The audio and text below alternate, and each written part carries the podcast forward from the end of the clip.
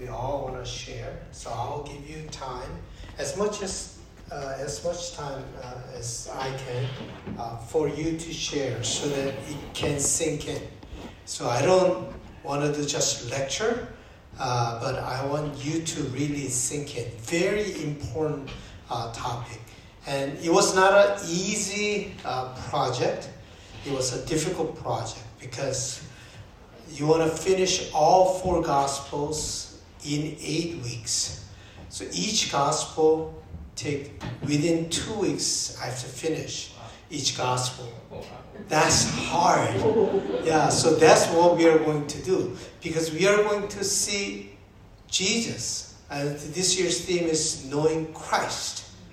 And so I want to know Christ, Jesus, and all four gospels uh, talk about Jesus. And then I cannot go on forever uh, for a whole year. So I just want to give you uh, not summary, but uh, what is the core.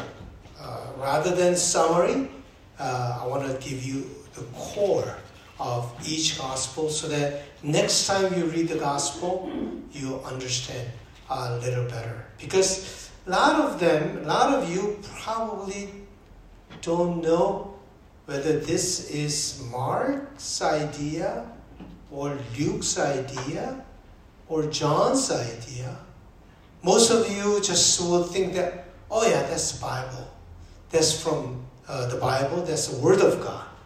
You know it as a Word of God, but you don't really know it uh, from Mark's perspective or Luke's perspective. You don't do that kind of thing. So that's the opportunity that we have right now.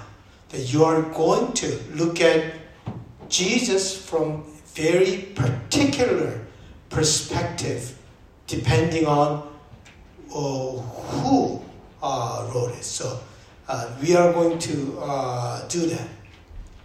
Jesus, uh, probably the most influential person in history the influence was not always was not always good. Sometimes very bad influence. In the name of Jesus, all kinds of evils were done, and uh, all kinds of discrimination and all kinds of uh, injustice uh, uh have been done uh, in the name of Jesus too in history.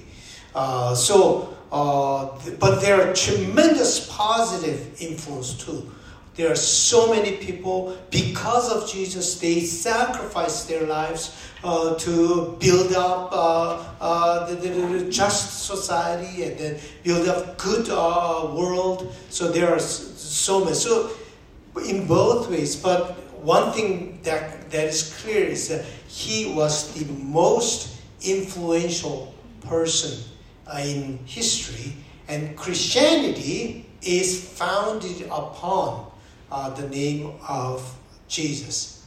But it is hard to study this man, Jesus, who lived 2,000 years ago. How can you study uh, this man uh, uh 2,000 uh, who lived in 2,000 years ago? So we don't look at Jesus only as an ancient person.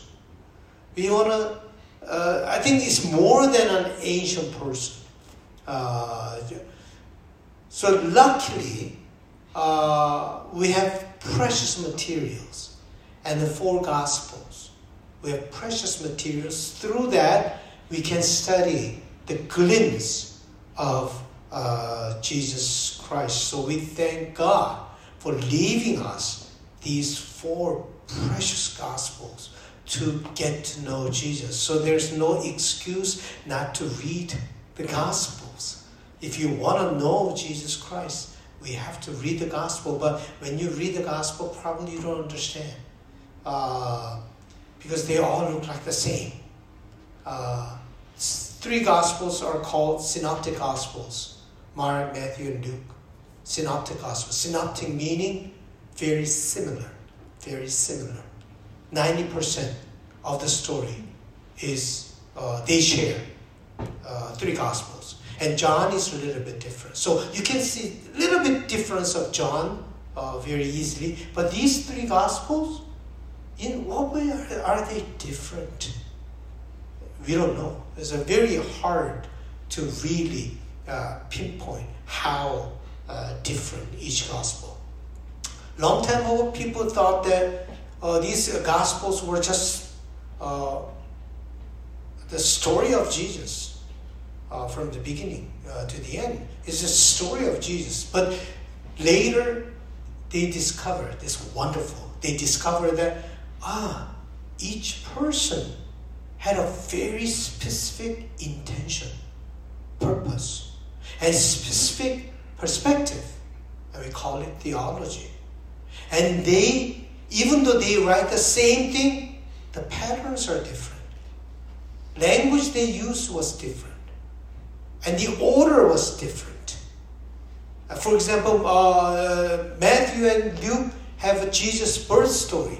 But Matthew's birth story and Luke's birth story are very different, radically different. Probably you don't even know that there's a difference between Matthew's birth story and Luke's birth story because it's just birth story. But they are very different.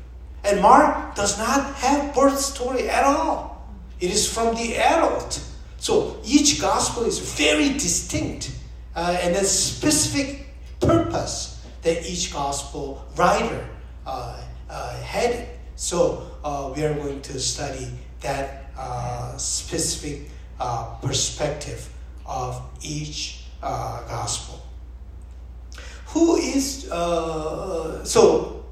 it's not really general description of Jesus' life. Very specific. Right.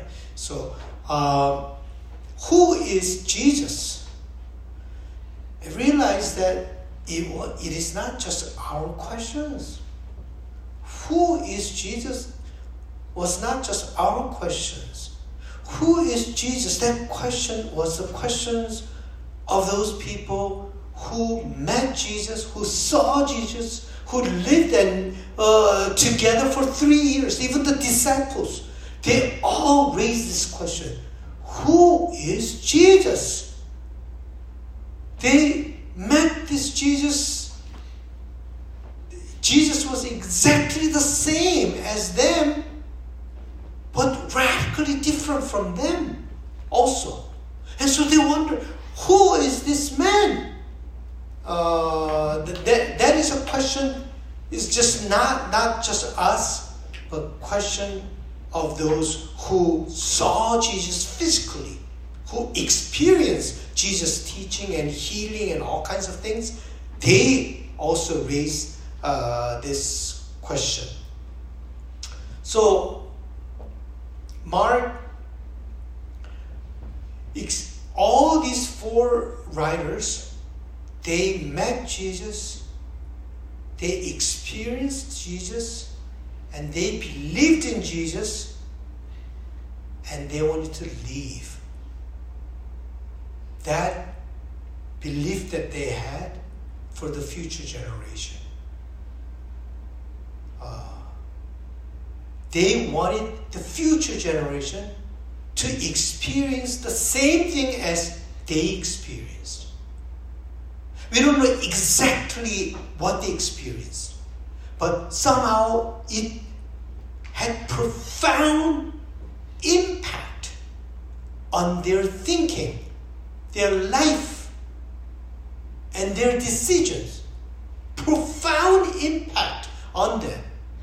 They wrote it, and even 2,000 years later, we see that profound impact. But at that time, when they were writing these Gospels, they Come on in. You want to join here? Yeah. When they wrote the gospel, they had a tremendous impact uh, on uh, their experience with Jesus. So they wanted to leave that uh, experience uh, for the future generation. And then Mark was the first person who started this project. It's not Matthew who started first, it was Mark who started this process this project. Then, before Mark wrote this Gospel Mark, what was it like? As soon as Jesus died and uh, resurrected and all that, what happened after like uh, 30 years, 33 years? There was no New Testament. Or there was Old, Test- Old Testament, but there was no New Testament. Then how did they? So there were disciples and the people who experienced Jesus. So right after Jesus is gone, what happened was there were a lot of fragments. Uh, and then these fragments were not necessarily written. It was an oral tradition. People, you know, Jesus did this. And then there, Jesus met this man and then uh, talked with them, and then and then they uh, this happened. So uh, kind of uh, some of them were written, some of them written, but fragments, fragments. So miracle stories, storm stories, healing stories, exorcism uh, stories, argument with uh, uh, leaders, controversies, uh, persecutions, rejections, and uh, Jesus' teachings, parables, and these were just scattered everywhere. Uh, it wasn't really together, it's all scattered. And then Mark was the first one who collected them all together and then wrote a one story of Jesus. Connecting all the miracles, teachings, and then all that, and then made one story from the beginning, uh, baptism, to uh, the death and resurrection, to the end, the whole story. And then he called it gospel. Gospel meaning good news. Evangelion, good news. So it became one literary style, genre, the gospel. And then after Mark, then Matthew came and Luke came and John came. And they all took the form of uh, Mark, Mark's style. They took the form, style of all, uh, Mark, and they, but with their own agenda, with their own perspective and theology, they also wrote uh, these uh, gospels. So we call it gospels. Uh, so when you look at Mark chapter 1, verse 1, uh, the beginning of the good news of Jesus Christ, the Son of God. The good news is a evangelion. Uh, that is, uh, uh, he called it gospel. Mark use, use it seven times. John doesn't use it at all, but Mark uses it uh, seven times.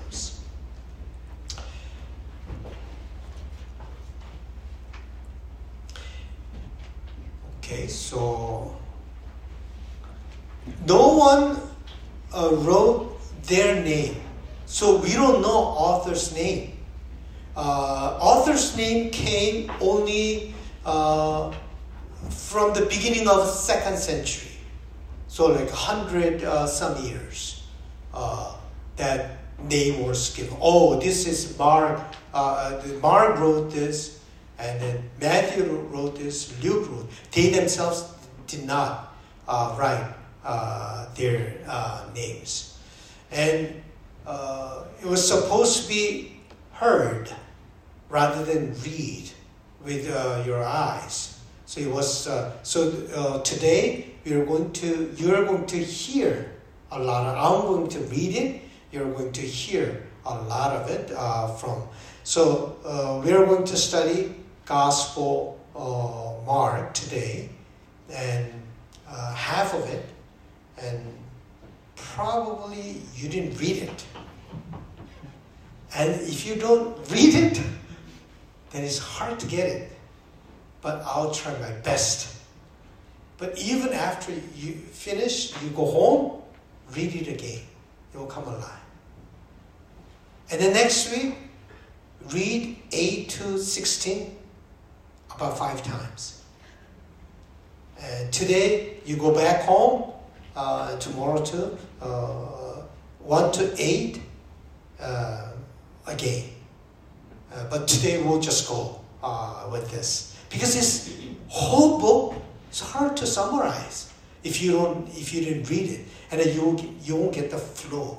So I want you to read at one sitting, not fragment uh, in fragment, but at one sitting like a story. Just read it. It doesn't take that much uh, time. So I want you to do that. So I'm going to stop here for a while. I'm going to have uh, three discussions. I'm going to stop here for, uh, for a while. Uh, so this is a very uh, brief introduction. Uh, I want you to share to get, with each other who is Jesus to you? there's no right answer. I'm not asking uh, for you to come up with the right theology. In, uh, as a Christian, living your life as a Christian, who is Jesus to you? And what is important uh, to you? Or who is Jesus to, uh, to you? I mean, it, does, it doesn't have to be profound philosophical answer. It's just share together. Who is Jesus to you? So, uh, I mean, what you're saying is very important too. And then you may uh, re, uh, use different language than Mark, Matthew, and uh, Luke. So that, that's okay. So to you, who is Jesus? Uh, I'm not gonna give you that much time. It's uh, just about 10 minutes. go around and share together. Who is Jesus to you?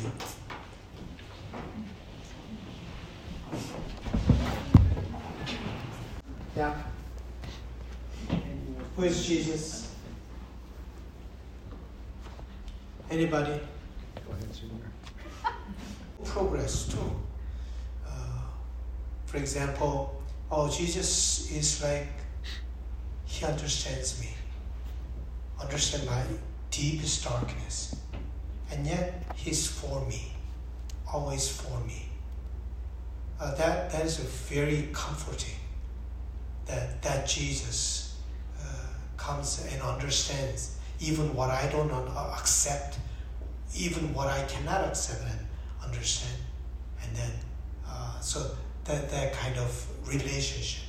So you relate to God uh, in that way. Uh, so, yeah, so there are many, many different uh, uh, ways to relate to Jesus. Okay, now you need to understand background a little bit to understand the world that Jesus came into. What was the world like when Jesus came uh, to this world? So political uh, situation. The huge thing was Hellenism. Hellenism. Uh, Alexander the Great defeated Persia and conquer the whole area. 331 to 160 uh, some uh, BC. He controlled the whole area from southern Russia to northern Africa, from Greece to India. He conquered everything. Uh, even Israel was under uh, the, the Greek uh, influence, Greek uh, occupation in 331 BC. Uh, so they were uh, governed and conquered uh, by uh, this uh, Greek. That is kind of the world that they lived in, and then that's the kind of world Jesus came. When Jesus came, now later the Romans took over. Romans took over, and then Roman, Romans controlled Israel when Jesus came.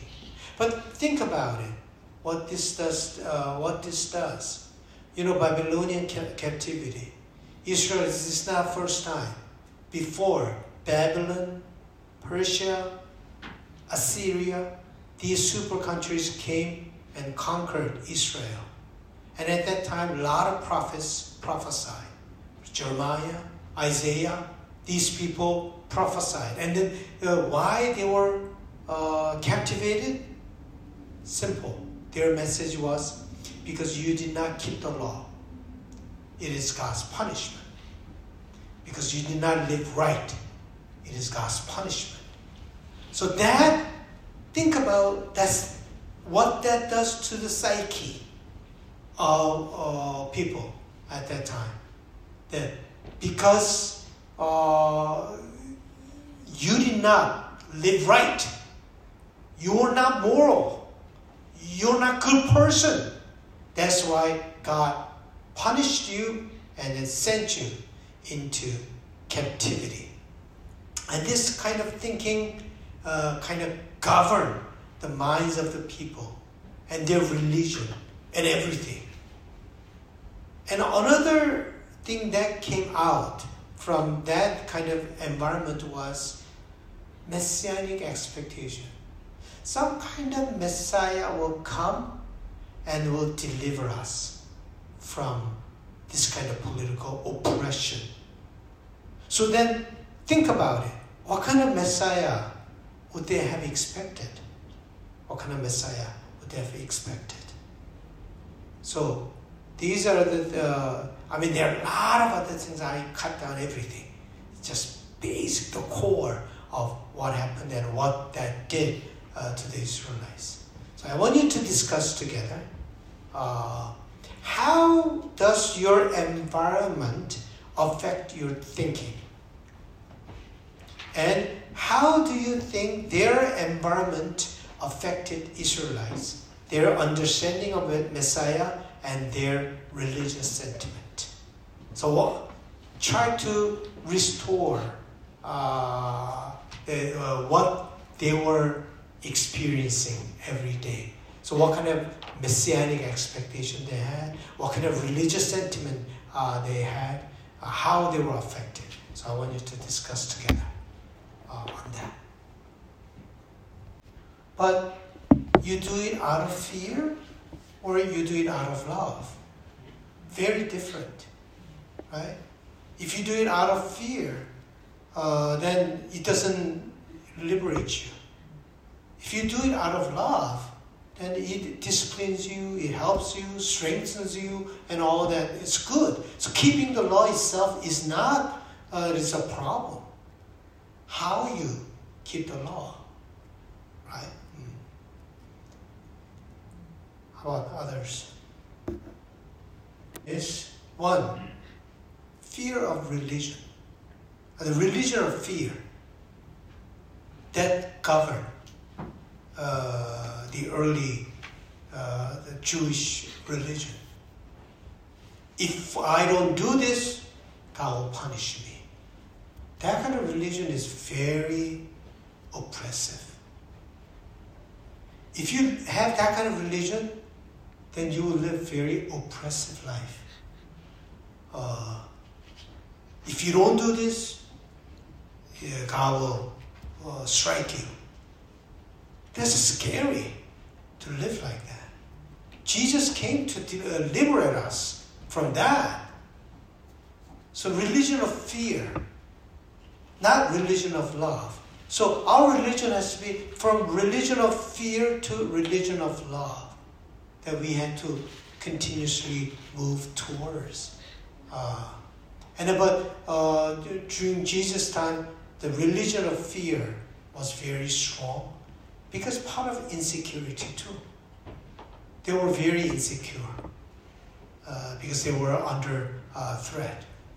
When you have insecurity problem, the fear becomes a big problem.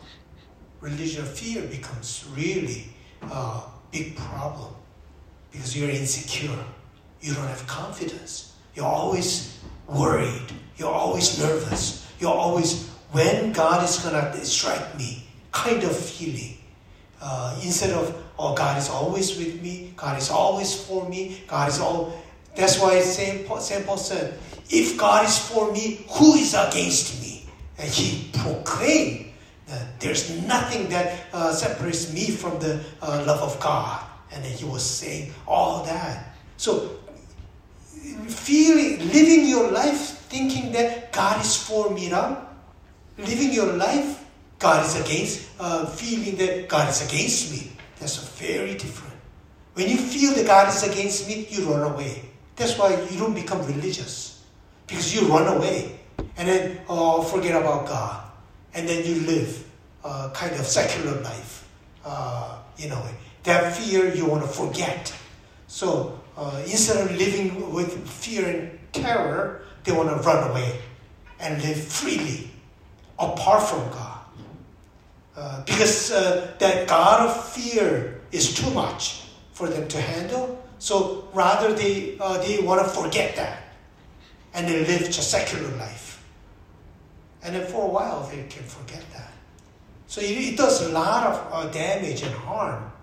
But when you experience, when you meet God of love, then you want to be more religious. You want to be more devotional. You want to be more spiritual. Because you, uh, uh, it is good to be with God. And God uh, is for you. You understand that. So uh, even uh, repentance and all that, it doesn't come from guilt. It is true uh, repentance that happens. So it makes you a healthy person rather than unhealthy person. But during Jesus' time, was quite unhealthy. Their religious sentiment was very unhealthy. And that Jesus saw that very clearly. And their unhealthy attitude brought unhealthy treatment to those who are supposed to be sinners.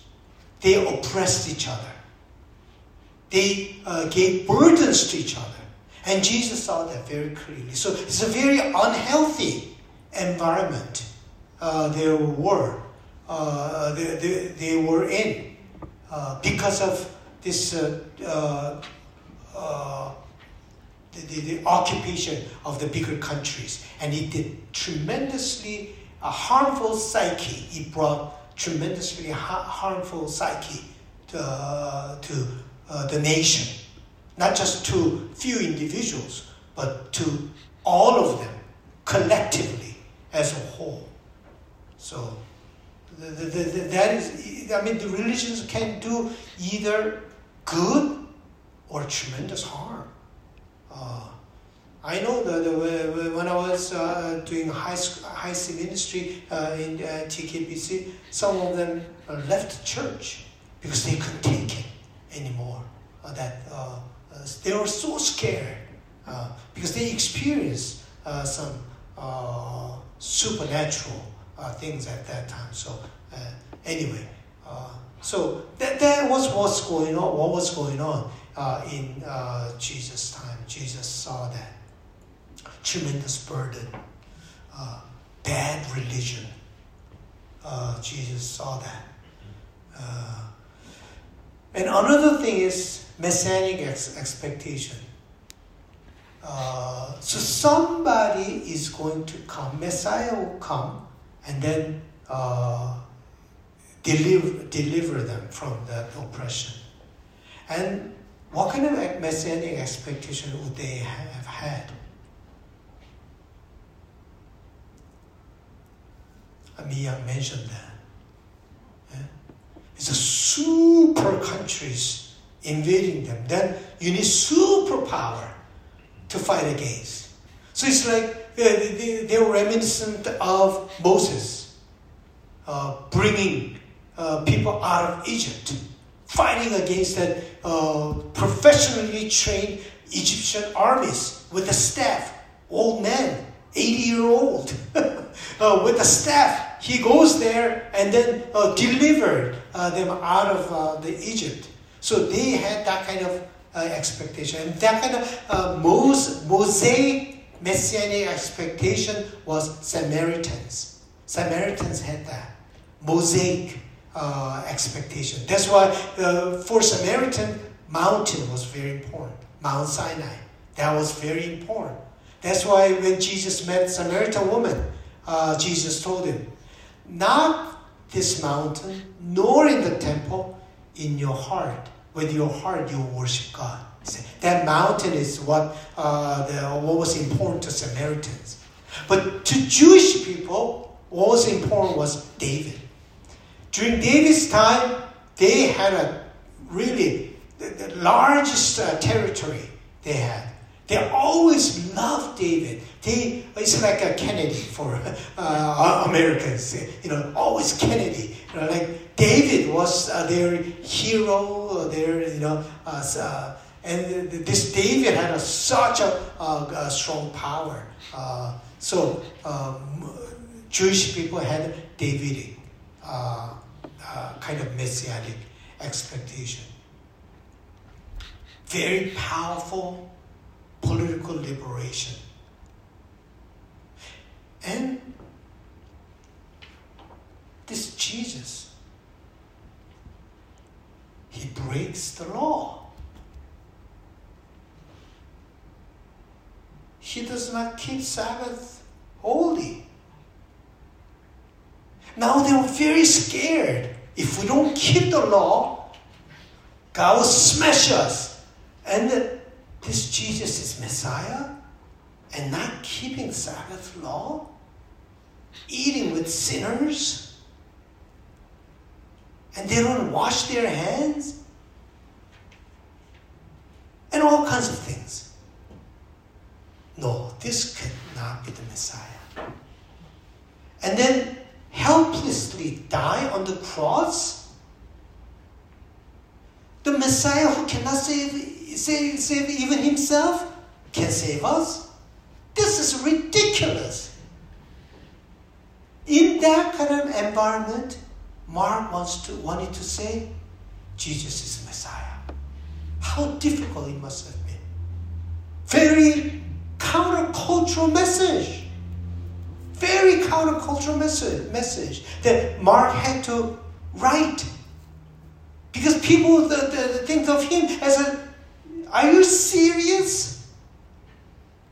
You know, that, that's their attitude towards uh, this Mark. And in that environment, Mark was writing, This is a goodness, beginning of the goodness of Jesus Christ, God's Son. That's hard to do it. And that's what Mark is doing. And we are going to study that. Now we are going to take a break for about five minutes a washroom break, and I'm gonna go into Mark 1 to 8, and we're gonna read a lot of scripture uh, together. Okay?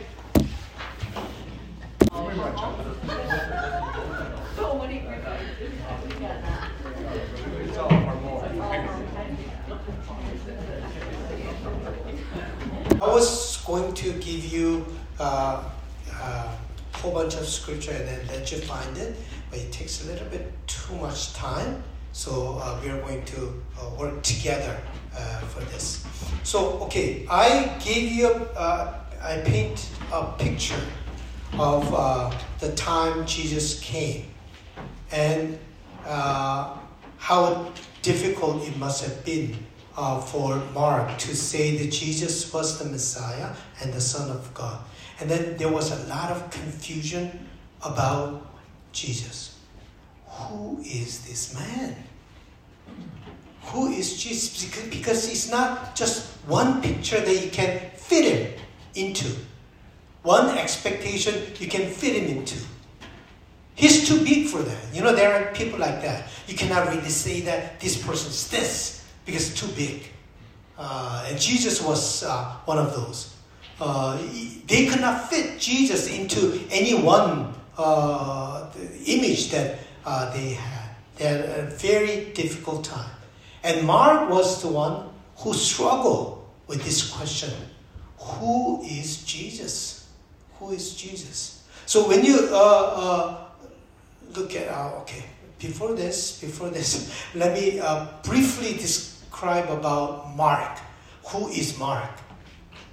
Mark uh, is uh, probably he was uh, son of the rich woman. Uh, the, uh, his father died early, and then uh, the, the, his mother was rich because the 120 people gathered together at her mother's house and prayed together. Early Christians gathered together at Markan uh, room, uh, 마가의 다락방이라 그러지. So they, they gathered. So uh, I mean to have a house uh, that can accommodate 120 people, uh, a huge house. So uh, they, uh, they lived well. So he was a rich, uh, grown, grown, I mean, a rich family. Another incident is that uh, Mark was uh, Barnabas' cousin. Uh, so uh, they were related. Barnabas is the one who introduced Paul into Christian community. Paul was persecuting Christians, so they were scared. When he was converted, they were scared, uh, Paul. But Barnabas was the one, he's okay now. And he brought uh, Paul into uh, Christian circle. And then first missionary journey, Paul, Barnabas, and Mark went together from Antioch. But Mark could not finish the mission. He dropped out in the middle of it. But he, instead of coming back to uh, Antioch, he went to Jerusalem. So they left from Antioch, but they went to Jerusalem. And then some people say that, oh, Mark was sick in, uh, in the midst of, uh, uh, during the mission trip, and he came back. I don't think so, because Paul was quite mad at Mark. So when you look at uh, uh, Paul's reaction, it wasn't just because he was sick that he came to uh, Jerusalem. He did not like he did not like Paul's message. Paul was too radical about circumcision, you don't need to do it. Dietary rule, you don't have to keep. All messages, these are identity markers for Jew, Jewish people. And these are all Jews. So even, uh, there were not many Gentiles at that time. Even if there were uh, Gentile convert, uh, converts, they ate separately uh, in the beginning. And then, but Paul didn't care. Uh, and then, so Mark did not like the uh, like Paul's theology and message. So he went to Jerusalem, and who were at Jerusalem? All the apostles. Twelve apostles were in Jerusalem, and he reported to uh, apostles about what Paul did. So they sent representative to Paul when they came back. So Paul was in big trouble uh, at that time. And but they uh, they, uh, uh, they came and interviewed Paul, and they said, "What you're say, uh, doing, what you're saying, is nothing wrong." So they blessed him. So second missionary journey, uh, Barnabas wanted to take Mark, and Paul said, "No way, I'm not taking him." And then they had a big fight. The uh, scripture says, "Big fight." so it's kind of comforting, right? We fight too, those are big guys. They fight too, right? Uh, so, but they had a big fight, so they got separated. Barnabas uh, uh, took uh, Mark and then uh, when uh, mission separated uh, from Paul. And then from that point on, Mark, instead of following Paul, he followed Peter. So he went everywhere uh, with Peter. And he got all the inside stories from Peter. And he wrote this. So people uh, uh, say, say that Mark is a memoir of Peter. So all the inside stories uh, that uh, you know Satan get behind me and all that is uh, Mark didn't know as uh, Peter who told uh, Mark. So he wrote that. That's uh, Mark. So in this kind of uh, setting, I mean later Paul and Mark they reconciled. So even Paul uh, greeted uh, Mark and then uh, told the Colossians to accept him as a brother. So especially he uh, asked them to accept him and welcome him. In this kind of setting, the important question to Mark was, who is Jesus? And then Gospel Mark is divided into two. And it's sharply divided at chapter 8. 16 chapters, but it's divided exactly at the middle. That chapter 8. From chapter 1 to chapter 8, the whole atmosphere is very different from chapter 8 to chapter 16. Verse 8 is like very fast. Immediately, you took, euthus. Immediately, immediately, immediately. It's like a, a gospel on steroid. It's just going and going, and going. No uh, beating, around the bush. Just go, go, go. Kind of uh, very first uh, uh, part uh, for one to eight, and then right at the center at chapter eight, this passage comes out. Uh, uh, Saint Simon will. I was gonna say Saint Simon. so I put up the slide. Okay, Jesus went on with his disciples to the villages of Caesarea Philippi. And on the way, he asked his disciples, Who do people say that I am? And they answered him, John the Baptist, and others Elijah, and still others one of the prophets. He asked them, But who do you say that I am? Peter answered him, You are the Messiah that is right at the center. Who do people say that I am? That's a big question mark. Who am I? Who is Jesus? That's a huge question. I mean, answer is already given in uh, chapter 1, uh, verse uh, 1, and then chapter 9, verse 11. I mean, chapter uh, uh, 1, verse 9 to 11. 1 1 says, the beginning of the good news of Jesus Christ, the Son of God. Already said it. And then uh, 1911, in those days, Jesus came from Nazareth of Galilee and was baptized by John in the Jordan. And just as he was coming up out of the water, he saw the heavens torn apart and the Spirit descending like a dove on him. And a voice came from heaven You are my Son, the beloved. With you I am well pleased. This is God who is saying that. You are my son. But that was so hard to accept. So hard to accept. And you will see this struggle in the, throughout the whole Gospel Mark. In chapter 1 to 8, Mark draws a very strong picture of Jesus. Jesus is the one who does miracles, healing, exorcism. And then here, Mark paints a picture 1 to 8. Ultimate authority is on Jesus. That's what he's saying. And a very urgent, euthus, 40 times, immediately. Euthus, meaning uh, in Greek, uh, immediately. 40 times. All New Testament uh, put together, it's the same number. He says, immediately. So when you look at uh, 1 21 to 24, they went to Capernaum. And when the Sabbath came, he entered the synagogue and taught. They were astounded at his teaching, for he taught them as one having authority and not as the scribes.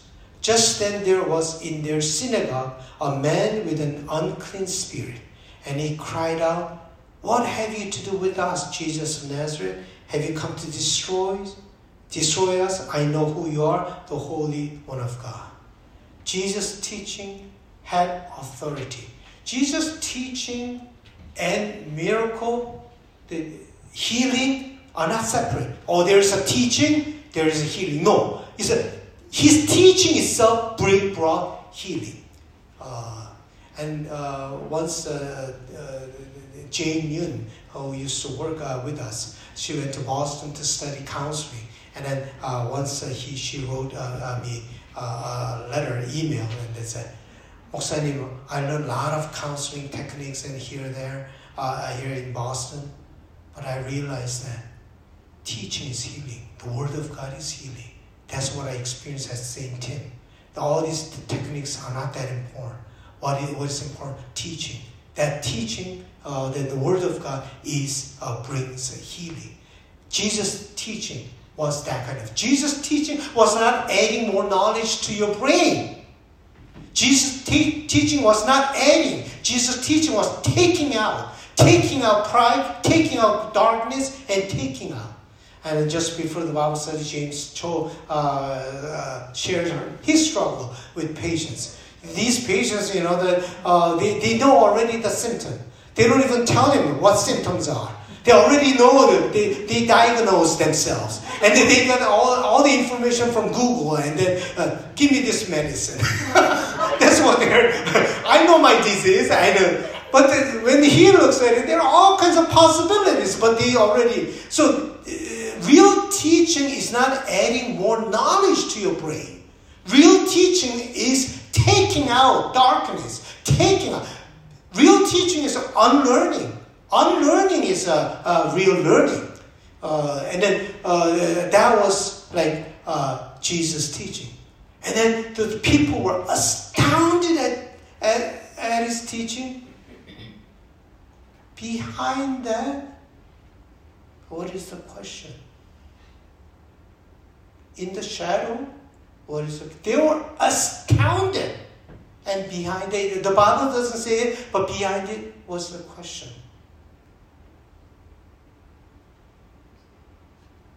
What's the question?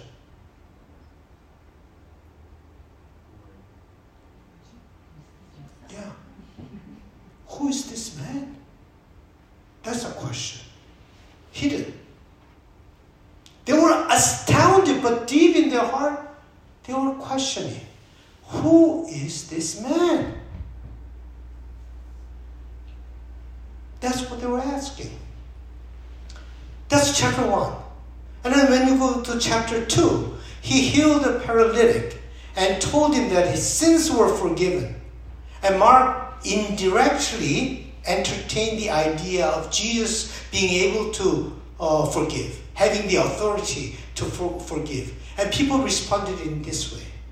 Why does this fellow speak in this way? It is blasphemy.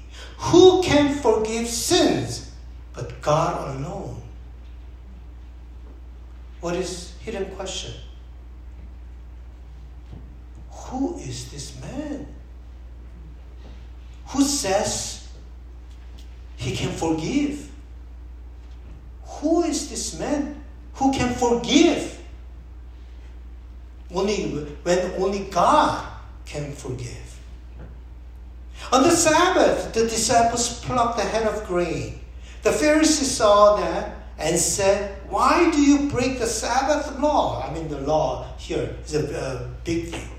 Still, the question behind this reaction was, Who are you to break the Sabbath law? And there, Mark gives the answer. So the Son of Man is Lord even of the Sabbath. So Mark is trying to deliver this message, but more uh, uh, with questions. Who is this man? These things keep coming. Who is this man? Then disciples were amazed and astounded, and they kept asking, following Jesus everywhere, hearing his wonderful messages and the, uh, the miraculous uh, things they saw, and then deep in their heart, who is this man? They were questioning. And their explicit, explicit question was comes out right in the middle of chapter 1 to 8 in chapter 4. When you look at chapter 4, listen.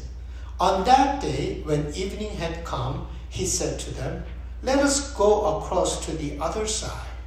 And leaving the crowd behind, they took him with them in the boat, just as he was other boats were with him. A great gale arose, and the waves beat into the boat, so that the boat was already being swamped.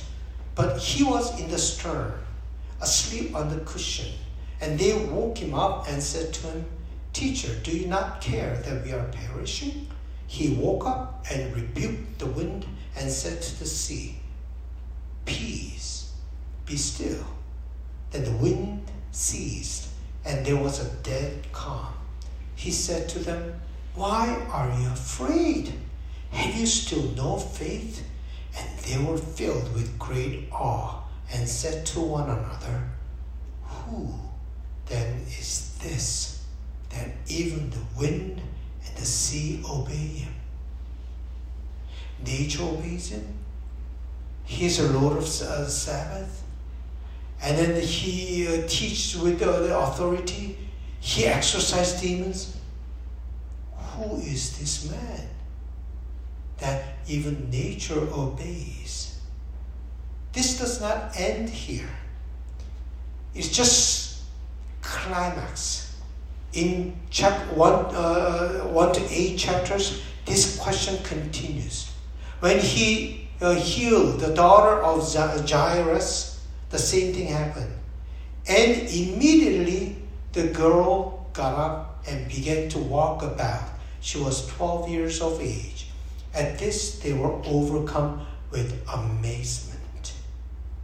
And in the synagogue, next chapter, Jesus taught them, and people said this. On the Sabbath, he began to teach in the synagogue, and many who heard him were astounded. They said, Where did this man get all this? What is the wisdom that has been given to him? What does uh, what deeds of power are being done by his hands. That's chapter 6. And then question behind uh, hidden is who is this man? And Herod, thinking that Jesus was John the Baptist, he said this. King Herod heard of it, for Jesus' name had become known. Some were saying John the Baptizer has been raised from the dead, and for this reason, these powers are at work in him. So all over the place, they are very confused about this man Jesus. He's John the Baptist coming alive, or he's this or that. They all raise this question who is this man? In the same chapter, you see this. Then he got into the boat with them, and the wind ceased, and they were utterly astounded. You see this in all eight chapters. They were all amazed, including the disciples. They are amazed at miracles, teaching, exorcism, surprised by the bold statements that I can forgive, and Lord of the Sabbath. This question is a big question. But people don't know that. But strangely, there's another group. Other than God and the reader, there's another group who knows Jesus' identity. That was Satan and devil, evil spirits. We'll look at that. Chapter 1. And he cried out, what have you to do with us, Jesus of Nazareth? Have you come to destroy us? I know who you are, the Holy One of God. And chapter 3 Whenever the, the unclean spirits saw him, they fell down before him and shouted, You are the Son of God. And chapter 5 And he shouted at the top of his voice, What have you to do with me, Jesus, Son of the Most High God? I adjure you, by God, do not torment me. they knew who Jesus was, but they wanted to have nothing to do with Jesus. They saw Jesus only as the one who had the power. That's how they define Jesus. But they don't have the whole picture of who Jesus was. Mark, in eight chapters, he describes the ultimate authority of Jesus, and yet strange things are going on. When you look at chapter 8 to 16, very, very different picture. You will see next week. But even here, in chapter 1 to 8, whenever he performed miracles, he told them to be quiet. He told them to be quiet. We'll look at it. See that you say nothing to anyone, but go show yourself to the priest and offer for your cleansing what Moses commanded as a testimony to them. And chapter 3 Whenever the unclean spirits saw him, they fell down before him and shouted, You are the Son of God. But he sternly ordered them not to make him known. After healing, uh, healing the daughter of Jairus, he strictly ordered them that no one should know this and told them to give her something to eat. And then, then Jesus ordered them to tell no one, but the more he ordered them, the more zealously they proclaimed it. In first eight chapters, Mark is saying that Jesus had, had the authority, but that's not the whole picture. That's not who Messiah was. And then he gives different picture. Depending on the uh, messiahship, the discipleship changes. If you your Messiah, your God is only the powerful one, then your discipleship will become like that. But when there's another picture of the messiahship, the discipleship will change. So the Lord that we know is not the one who has only authority and power. There's something more. That's what Mark was trying to say to the culture who was expecting the powerful Messiah. Very countercultural message that Mark wants to portray. It is mu- saying uh, uh, uh, Henry Nouwen said it's, it's much more difficult to love than to have power. People rather want to have power than love. It is much uh, more difficult to do so. When you lose intimacy, then you seek power. That's what happens. When you don't know love, then you go out and seek power. And that brings corruption. And that's what people want. That's the kind of Messiah people wanted in Jesus' time. And Mark wants to give different picture of the Messiahship. So I want you to read chapter 1 to 8 again uh, when you go home. And then 8 to 16, read it and see what Mark is trying to say in the second half of his book. And that's what we are going to study next week.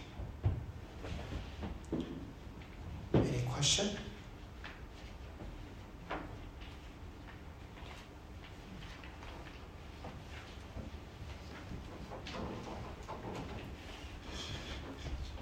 I think I covered all of it. So, yeah, okay. So if there's no question, let's pray. Who is Jesus to me, O Lord? Who is God to me? What does God want from us and from me?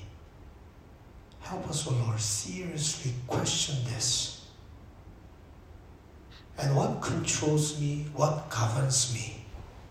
Help us, O Lord, to know clearly through your teaching, through the Gospel Mark. Guide us, O Lord. Mark with passion and desire, he left this writing to us.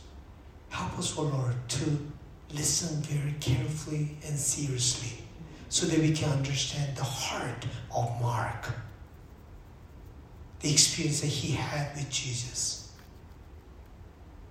Help us, O Lord, to learn who Jesus is through his testimony. We thank you for giving us, leaving us this precious book, wonderful book to us. In Jesus' name we pray. Amen.